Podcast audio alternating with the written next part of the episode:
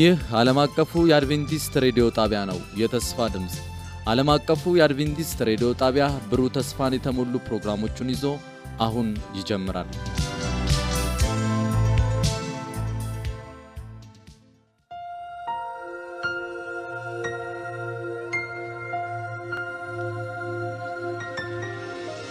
ሰላም ጤና ስጥልን። የተወደዳችሁ የዓለም አቀፉ የአድቬንቲስት ሬዲዮ አድማጮች እንደምን አላችሁ? ወቅታዊ መልእክት በሚል ርዕስ በፓስተር ኤፍሬም ዳዊት አማካኝነት እጅግ የሚያነቃቃና የሚባርክ ፕሮግራም ይዘንላችሁ እንቀርባለን። አድማጮቻችን ይህንን ፕሮግራም እርስዎም ሌሎችንም ጓደኞችን ጋብዘው እንድትከታተሉ እንጋብዛችኋለን። መልካም የበረከት ጊዜ እንዲሆንላችሁ እንመኛለን።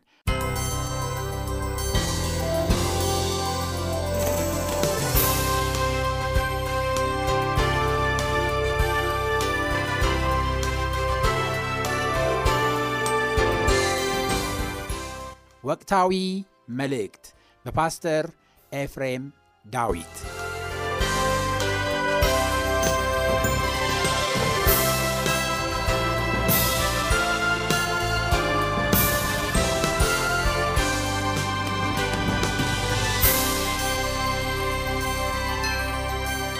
ሰላም ጤና ይስጥልኝ ውድ ተመልካች አድማጮቻችን እንዴት ሰነበታችሁ? እግዚአብሔር ለዚህ ቀን ስላደረሰን እንደገና ቃሉን ለመማር ሌላ እድል ስለሰጠን የተመሰገነ ይሁን እላለው።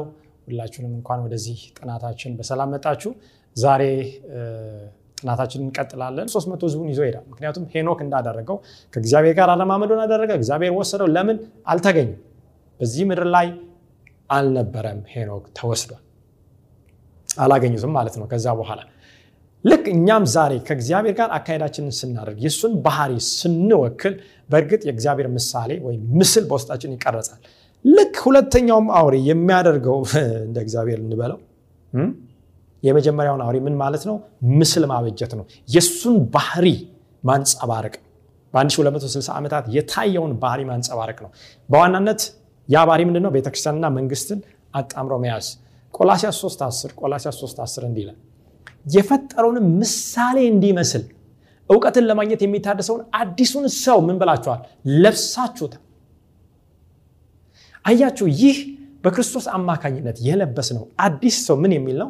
የሚታደስ ነው። ምክንያቱም አሮጌው አዳም የአሮጌ ማንነታችን ከኛ እስኪወሰድ ድረስ ይሄ ካርናል የሚባለው ወይም ስጋ ብሎ መጽሐፍ ቅዱስ የሚያስቀምጠው ሁሌ ከአዲሱ ከክርስቶስ ኢየሱስ አዲስ ፍጥረት እኛን ምን ሊለው ሊጎትት ስጋዊ እንድንሆን መንፈሳዊ ሳንሆን ቀርተን ምድራዊ እንድንሆን የምድርንም ሀሳብ እንድንፈጽም ይጎትታል።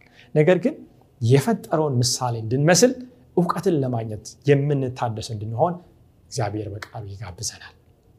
እንግዲህ እግዚአብሔር አዳምን በሚፈጥርበት ጊዜ ከምድር አፈር አበጀው፣ የህይወት እስትንፋስ ምን አለው እፍ አለ፣ በሰውም ህያው ነፍስ ሆነ። የመጀመሪያ አውሬ እንደሞተ ወይም እንደቆሰለ ለሞት የሆነ ቁስል እንደተቀበለ፣ ሁለተኛው አውሬው ግን የአውሬው ምስል ትንፋሽን እንዲያገኝ ህያው እንዲሆን ያደርጋል። ይህ የአውሬው ባህሪ ህያው እንዲሆን ያደርጋል ማለት ነው። በእነዚህ ዙሪያዎች ተጨማሪ ሀሳቦችን እያየን እንቀጥላለን። እንግዲህ የመጀመሪያው First Amendment የሚባለው የአሜሪካ ህገ መንግስት የመጀመሪያ ማሻሻያ እንዲህ ይላል ምክር ቤቱ የሃይማኖትን መቋቋም ወይም የሃይማኖት ነፃነትን አስመልክቶ ምንም አይነት ህግ አያወጣም። በጣም ጥሩ ትልቅ right የሚሰጠው ይሄ ነገር ግን ይጻናል ወይ ወገኖች? የሃይማኖትን መቋቋም ወይም የሃይማኖትን ነፃነት አስመልክቶ ምንም አይነት ህግ አያወጣም ነው የሚለው። ሰዎች ይህንን አይተው በፍጹም ትንቢት የሚናገረው ስለ ሁለተኛው አውሬ አሜሪካንን ሊሆን አይችልም። ምክንያቱም የአሜሪካ መንግስት ከሰው የነፃነት የሃይማኖት ነፃነት ህግ በተቃራኒ ምንም አይነት መንግስት አወጣም ብሎ ህግ አወጣም ብሎ ይከራከራሉ። እስቲ እንመልከት የተለወጠ ያለውን ጉዳይ። የአሜሪካ የነፃነት አዋጅ ሰው ሁሉ በእኩል እንደመፈጠሩ የመኖር መብት፣ የነፃነት መብትና ደስታን የመሻት የማይገለል መብት የተቸረው በፈጣሪው ለመሆኑ በራሱ በቂ ማስረጃ ነው። አዎ ይሄ በጣም ጥሩ ነው። ይሄ የመጀመሪያ የአሜሪካ አባቶች ያስቀምጡት ነው። ለአሜሪካ እድገት፣ ብልጽግና እጅግ በጣም ለተደላደለ ህይወት ወይም በዚህ ምድር ላይ ለምናየው ስጋዊ ነገር እድገት መሰረት ለሆነው ነገር ማስረጃ ነው። የሰውን የህሊና ነፃነት፣ የማይገለል መብት፣ ደስታን የመሻት እንደፈለገው የመኖርን መብት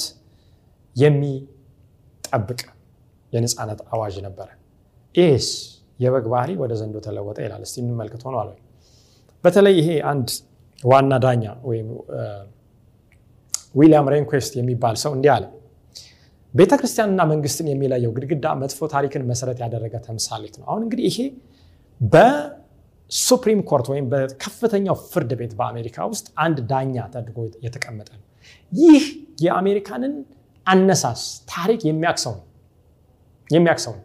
መንግስትና ሃይማኖት፣ መንግስትና ቤተክርስቲያን ተለያይተው መቀመጥ እንዳለባቸው ህገ መንግስትንም የጻፉ ሰዎች አስቀምጦ የተነሱትን ታሪክን ጠንቅቆ የሚያክሰው ነው። ነገር ግን ምን አለ? ይህ ግድግዳ እጅግ መጥፎ ነው። ሴፓሬሽኑ ልዩነቱ በመንግስትና በቤተክርስቲያን ያለው ልዩነት በጣም መጥፎ ግድግዳ ነው። ለምን? ፍርድ በመስጠቱ ሂደት ጠቃሚነት እንደሌለው የተረጋገጠው ይህ ዘይቤ በግልጽ መቅረት ይኖርበታል። አያችሁ፣ ይህ separation፣ ይህ ልዩነት መቅረት ይኖርበታል። ይህንን ያለ ነው? Chief Justice ወይም ዋና ዳኛ። ለምንድን ነው ይህንን የሚሉት? ሌላ አጀንዳ ስላለ ነው። Liberty የሚለው መጽሔት 1972 ዓ ም ግንቦት ላይ የተጻፈው እንዲህ ይላል ክርስቲያኖች ህብረት የሚፈጥሩ ከሆነ ማንኛውንም ህግ ማውጣት ወይም ማሻሻያ ማድረግ እንችላለን።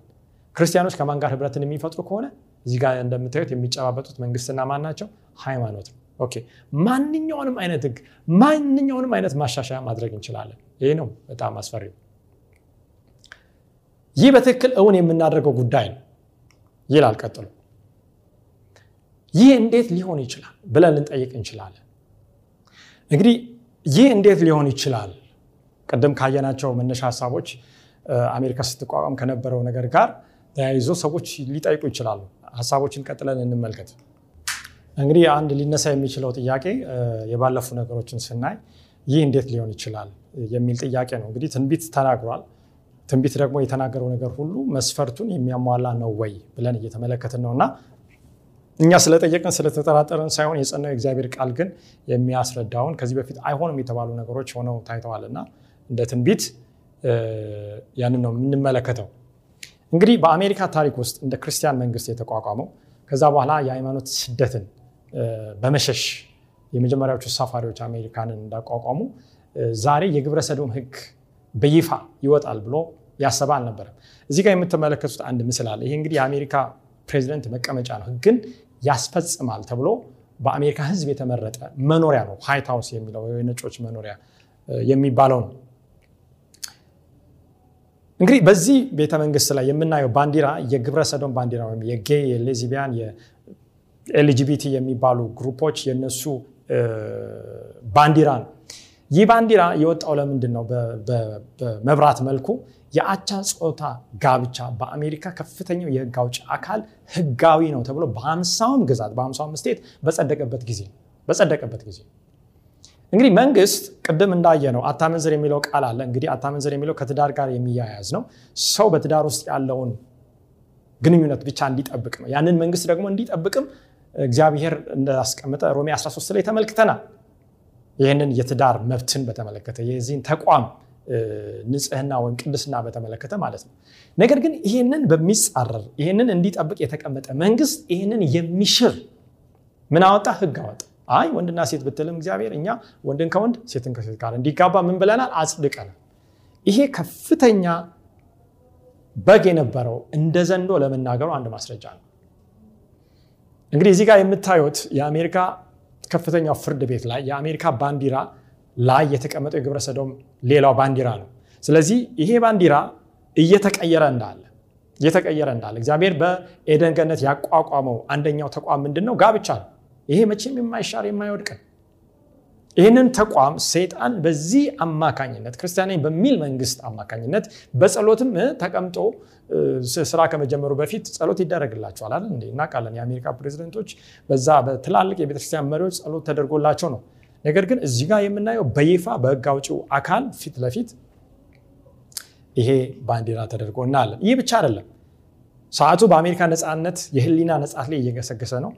የአሜሪካ የነፃነት መብት ላይ ሰዓቱ እየገሰገሰ ሳይሆን በዓለም የነፃነት ጉዳይ ላይ ሰዓቱ እየገሰገሰ እንደሆነ ያመላክታል። እንግዲህ የቀረው በይፋ ያልተነገረው የሰንበት ህግ ጉዳይ እንግዲህ የጋብቻ ህግ ጉዳይ ወጥቷል። በተለይ አዲሱ የዓለም ስርዓት The New World Order ገጽ 236 ፓት ሮበርትሰን የሚባል ሰውዬ ታዋቂ የ evangelical ፕሮቴስታንት ሰባኪ እንዲህ ይላል የሰንበትን ቀን ቅዱስ አድርገህ ጠብቀው ዘንድ አስብ የሚለው ትእዛዝ የተሰጠው ለሰብአዊ ፍጡር የግል ጥቅም ነው። በጣም ጥሩ። ስለ የትኛው ቀን ነው ግን የሚያወራው ሰውየው? ያለመጠራጠር መጽሐፉን በደንብ ስታነቡ ስለ እሑድ ነው መጽሐፍ ቅዱስ ግን እሑድ ሰንበት እንደሆነ አይናገርም። ሰባተኛው ቀን እንደሆነ ነው እንጂ እሑድ የሳምንቱ መጀመሪያ ቀን እንደሆነ እንጂ ሰባተኛ ቀን እንዳልሆነ ይታወቃል። ቀጥሎ ይህ ሰውዬ ምን አለ? ከፍተኛ ስልጣኔ መምጣት የሚችለው አለ ህዝቦች እረፍት አድርገው ከእግዚአብሔር ምሪት መቀበል ሲችሉ ነው። በአሜሪካ ህጎች የእረፍት ቀንን ዋጋ ሰጥተውታል።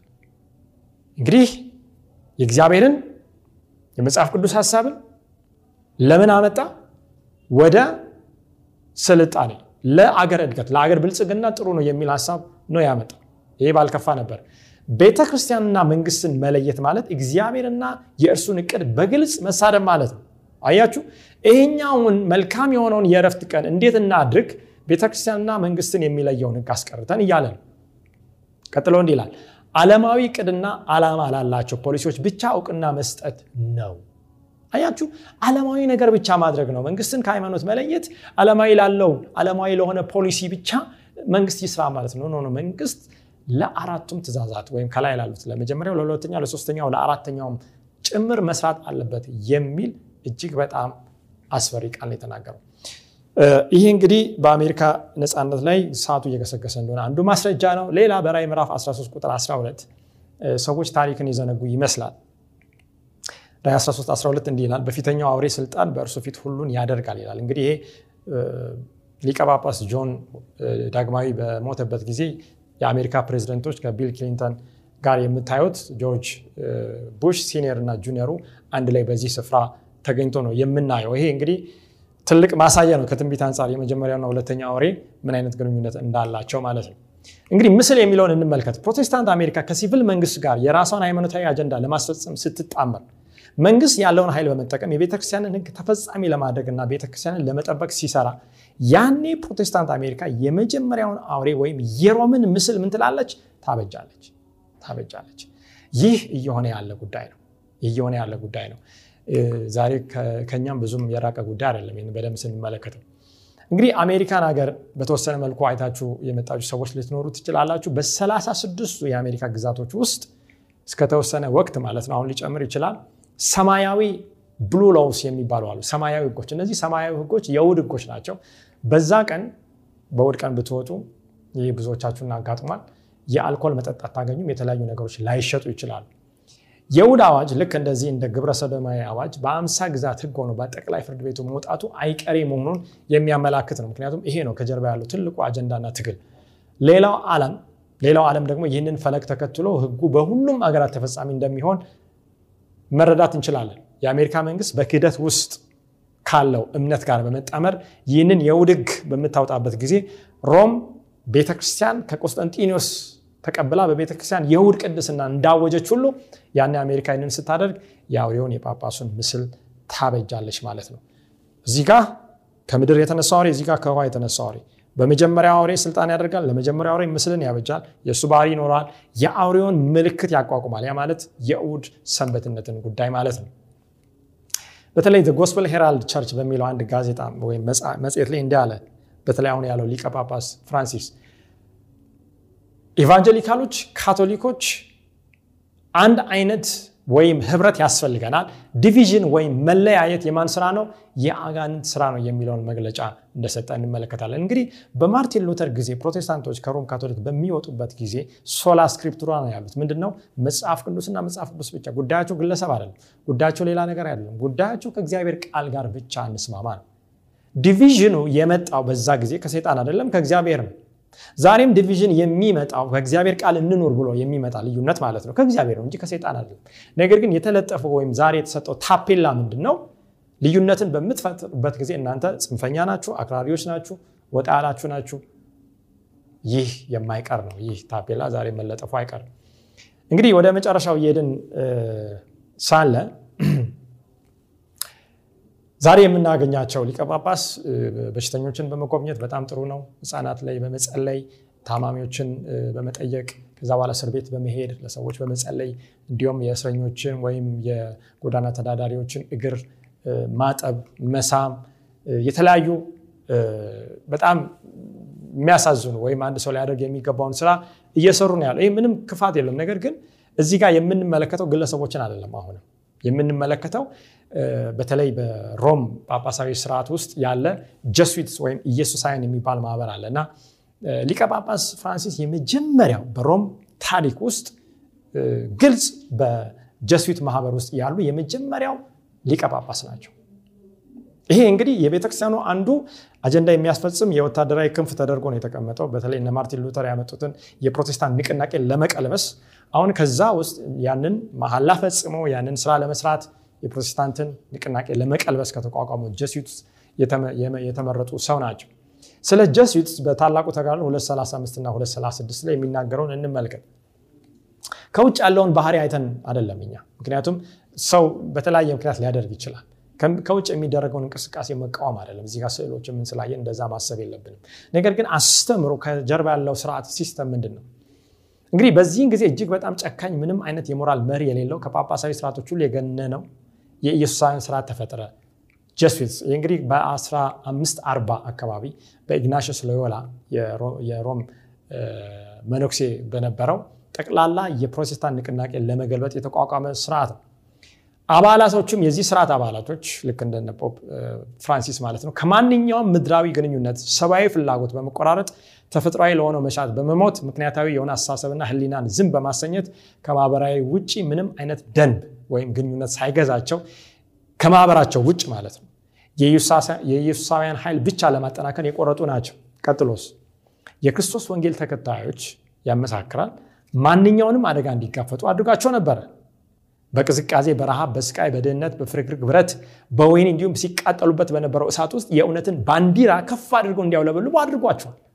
ልክ እንደ ቀድሞ ሐዋርያትና ነቢያት እንደዛ እሳት ውስጥ እየወደቁ ውስጥ እየተጣሉ በእስር ውስጥ እየተጣሉ ወንጌልን ችቦን እንዳበሩ ይህንን እውነት ለመቃወም ደግሞ ተመሳሳይ የሆነ ኃይል ነው ሰይጣን ያስነሳው።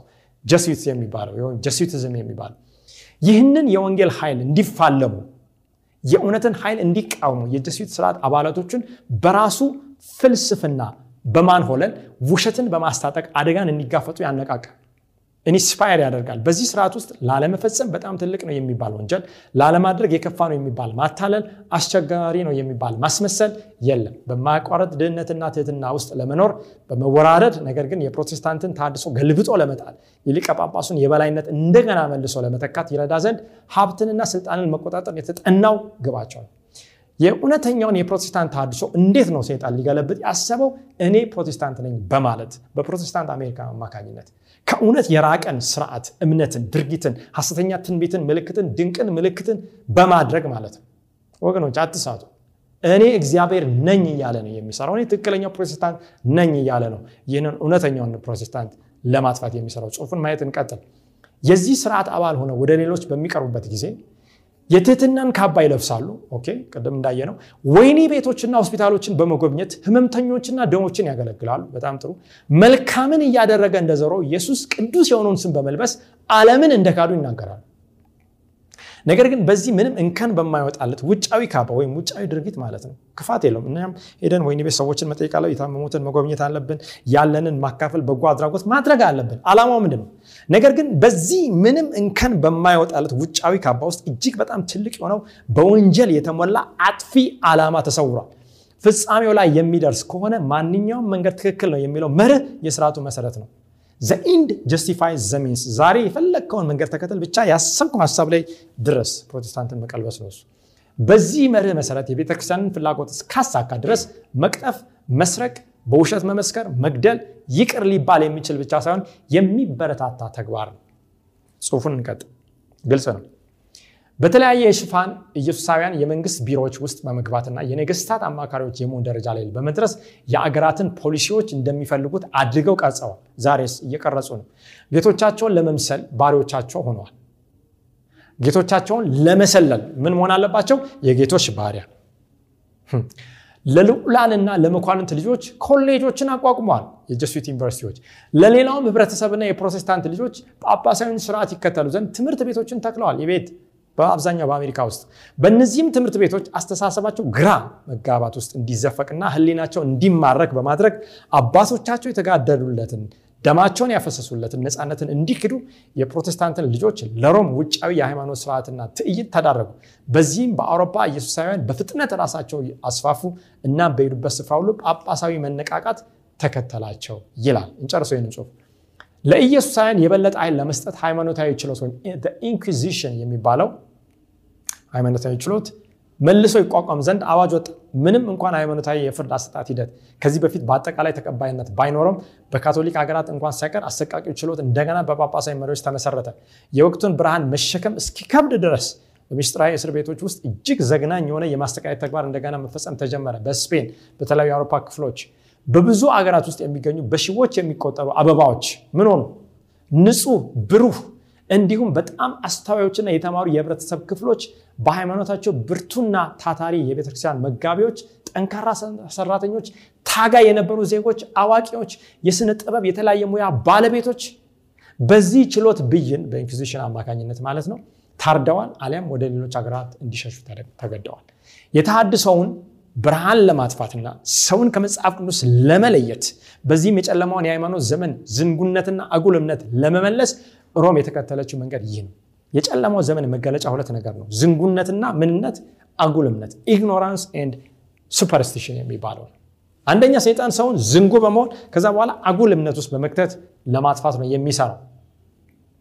ነገር ግን ይላል በእግዚአብሔር ባርኮትና ሉተርን እንዲተኩ ባስነሳቸው ብሩህ ሰዎች ተጋድሎ አማካኝነት የፕሮቴስታንት ተሐድሶ ሊቀለበስ አልቻለም። ትናንሽ አገራት ትሑታን እምብዛም ብርቱ ባልሆኑ ህዝቦች መካከል በትናንሽ ሀገራት ማለት ነው የታድሶ ጠንካራ ይዞታዎች ሆኑ። እግዚአብሔር እዚህ ጋር ያበራውን ብርሃን ሴጣን ለማጥፋት ሲጥር እዛ ጋር እግዚአብሔር ሌላ ብርሃን ያበራል። እዚህ ጋር ያሉትን የተሃድሶ ሰዎችን ሲያቃጥል ሌላ ስፍራ ይነሳሉ። በዚህ አማካኝነት ተሃድሶ እንደቀጠለ ይናገራል። ዛሬስ ይህንን ታሪክ የማያውቁ እንደነ ኬኔት ኮፕላንድ አይነት ሰዎች የፕሮቴስታንት ሃይማኖትን ብዙ ሚሊዮኖችን እንወክላለን በማለት በሮም በመሄድ ግን ከጳጳሱ ጋር ይጨባበጣሉ ወይም ስምምነት ያደርጋሉ።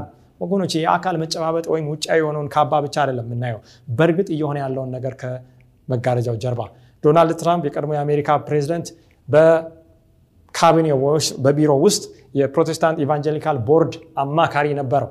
ስለዚህ ይሄ ኬኔት ኮፕላንድ ከጳጳሱ ጋር ከሄደ በኋላ ማለት ነው ከዶናልድ ትራምፕ ጋር በመገናኘት ዶናልድ ትራምፕ ላይ በመጫን ጸሎት ያደርግ ነበር። ምን አይነት መንፈስ እንደተቀበለ ደነቃለሁ። ከዛ በኋላ እንግዲህ ይህንን የምታዩት ፎቶ ማስረጃ ነው። በዜና ላይ ብዙ ታይቷል።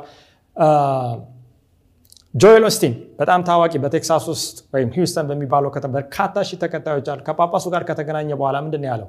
It was great honor to represent pastors of America የአሜሪካን ፓስተሮች ወክዬ ሮም ጳጳስን በመገናኘቴ እጅግ በጣም ደስ ይለኛል ነው። ይሄ እንግዲህ በእርግጥ በፊት የሆነውን ታሪክ ያውቃሉ ወይ እነዚህ ሰዎች? ሪክ ዋረን ዓላማ ቤተክርስቲያን ዓላማ መር ህይወት የሚል ታዋቂ መጽሐፍ የጻፈ November 18 ላይ ምንድን ነው የሆነው?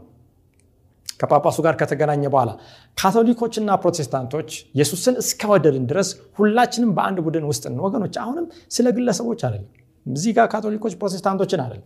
ነገር ግን ይሄ ሰው ትልቅ ሃይማኖትን ትልቅ ቤተክርስቲያንን የሚወክል ሰው አንድንን እንዲህ አይነት ልዩነቶች ምን ብለዋል ቀርተዋል፣ መሀል ያለው ግድግዳ ፈርሷል የሚልን ነው የሚናገረው። በዋናነት ይህንን ህብረት ለማጠናከር የሚሰሩት እነማን ናቸው? የፕሮቴስታንት አሜሪካ መሪዎች ናቸው። ቄሶች፣ ካህናት፣ የቤተክርስቲያን አስተዳዳሪዎች። ይህንን ደግሞ በስርዓት በአካል በመሄድ ከነዚህ ሰዎች ጋር የሚያደርጉትን ግንኙነት አይተናል እያየንም Evangelicals and Catholics toward common mission የሚል መጽሐፍም ተጽፏል። በዚህ ላይ ያለውን ሀሳብ ለማየት ጊዜ ላይኖረን ይችላል። እንግዲህ አሁን አሜሪካና ሮምን ለመለየት አቅቷል። ምክንያቱም የሁለተኛ አውሬ ከመጀመሪያ አውሬ ጋር አብሮ ይሰራል። ይሄ የአሜሪካ ኮንግረስ ነው የምታዩት፣ ያኛው ደግሞ የቫቲካን የቅዱስ ጴጥሮስ ባሲሊካ ወይም ቫቲካን የሚገኘው ትልቁ የቅዱስ ጴጥሮስ ቤተክርስቲያን ነው። እነዚህ ሃይማኖትና እንግዲህ መንግስት በሌላው በውጭ በ structure በህንፃ ብህ ራሱ የምናየውን ምስስል ለማንጸባረቅ ያህል ነው። እንግዲህ በዋሽንግተን ዲሲ የምናገኘው የመታሰቢያ Washington Monument የምንለውና እዛ ሮም ባሲሊካ ላይ የምናየው ትልቅ ሌላኛው ሀውልት ነው። እንግዲህ የእኛን ሀገር የአክሱም ሀውልትን የሚመስል ማለት ነው። እንግዲህ ባራክ ኦባማ በተለይ ከሌሎች ፕሬዚደንቶች በተለየ መልኩ ይህንን ትልቅ ግንኙነት እንዳጠናከረ እንመለከታለን። በተለይ እንግዲህ ጳጳሱ ከአሜሪካ ጋር ብቻ ሳይሆን ከበርካታ ሀገር መሪዎች ጋር ይህ ቀድሞ በህይወት አሁን የለም። ያሲር ማን ነው? እስራኤል ፕሬዚደንት የነበረው። ከዛ በኋላ የአሁኑ ደግሞ ቤንጃሚን ኔታንያሁ ጋር የምናገኘው ግንኙነት ነው። ከእስራኤል ከተቀደሰችው ከተማ አገርና መንግስት መሪ ከሚባሉት ጋር ማለት ነው። እንግዲህ ከተለያዩ ሃይማኖት መሪዎች ጋር የሚደረጉ ግንኙነት ቀጥሎ በተለይ በተለይ በአሜሪካን ኮንግረስ ሊቀጳጳስ ፍራንሲስ ተገኝቶ ያደረገው ንግግር እና ከዛ በኋላ አሜሪካ መንግስትና ሃይማኖት የሁለተኛውና የመጀመሪያው አውሬ ያደረጉት ህብረት ትንቢትን ከዛሬ ይልቅ ማን ነው ከትላንት ይልቅ ዛሬ እጅግ ቀርቦ የምናገኘው ነው። እንግዲህ የአሜሪካ ህግ መወሰኛ ክፍል ነው ይሄ። የመጨረሻውን ስዕል እንመልከት። ይህንን እዚህ ጋር ባራክ ኦባማ እናያለን፣ ፍራንሲስ እንመለከታለን። የቫቲካን ባንዲራ፣ የአሜሪካ ባንዲራ መሀል ላይ ያለው ትልቁ የ Washington Monument ነው፣ የመታሰቢያ ሐውልት። ይሄ ዓለም ወደ ፍጻሜ እየመጣች እንዳለ በተወሰነ ማሳያ ነው። ከበርካታ ቤተክርስቲያናት ጋር ህብረት ተፈጽሟል። በዚህ በተለይ ፍራንሲስ በሚባለው ሊቀ ጳጳስ አማካኝነት የመጨረሻው ዓላማ ግን ምንድን ነው? የጌታን ቀን ወደ ትእዛዝ ማምጣት ነው። Lord's Day Alliance in Boston Globe። ይሄ እንግዲህ አንደኛው መጽሐፍ ነው። Lord's Day Alliance of United States በአሜሪካ ውስጥ የእሑድ ቀንን ህብረት ለማምጣት የሚሰራ አንድ ትልቅ ድርጅት ያቋቋመው ምንድን ነው website ነው። እንግዲህ ዛሬ ይህኛውን ክፍል እናጠናቀቅና የሚቀጥለውን ክፍል እናያለን። ነገር ግን ወገኖቼ ይህንን ከማጠናቀቃችን በፊት የምንመለከተው ሀሳብ ትንቢት በታሪክ ውስጥ ተፈጽሟል። ዛሬስ ያለንበት ዘመን ምን አይነት ዘመን ላይ ነው? የመጨረሻውን አስተምሮ እግዚአብሔር በራእይ መጽሐፍ ሲሰጠን ሳለ ለምንድን ነው ብለን እንድንጠይቅ እጋብዛችኋለሁ፣ አበረታታችኋለሁ። እኛም ከማንኛውም አይነት ቀድሞ ከነበረ አስተሳሰብ ነፃ ወተን ነገሩ እንደዚህ የሆነ የሚለውን የእግዚአብሔርን ቃል ፈትነን እውነትን ከሰው ሳይሆን ከእግዚአብሔር ቃል ፈልቅቀን ፈትነን እንድናገኝ እግዚአብሔር ይርዳን ብዬ የዛሬውን እንጨርሳለን። ወደሚቀጥለው ክፍላችን ከመሄዳችን በፊት እዚህ ላይ እናቆማለን። ጸሎት አድርገን እንጨርሳለን። እንጸልይ። ቅዱስ አባታችን ክብርና ምስጋና ለአንተ ይሁን ስላስተማርከን ስለ ሕያው ቃልህ ቃልህ ደግሞ እንዴት በትንቢት ውስጥ እንደተፈጸመ ስላሳየህን እናመሰግናለን። ዛሬም በግላችን ልናጠና ልናውቅ የሚገባን በርካታ ነገር አለ እና አንተ እርዳን። እንግዲህ ከመላምት ከግምት ሰዎች ከሚናገሩት በዜና በተለያየ ዩቲዩብ ላይ ከምናየው ነገር ወጥተን ቃልን የጸናውን ተፈትኖ እዚህ የደረሰውን በእሳት ውስጥ ያለፈውን በመያዝ ለዛ ደግሞ ምላሽ በመስጠት ለምትገልጥልን ነገር በመጨረሻው ዘመን የምንቆም ሰዎች አድርገን ይህንን ሁሉ እንጸልያለን። በጌታ በኢየሱስ ክርስቶስ ክቡር ስም አሜን።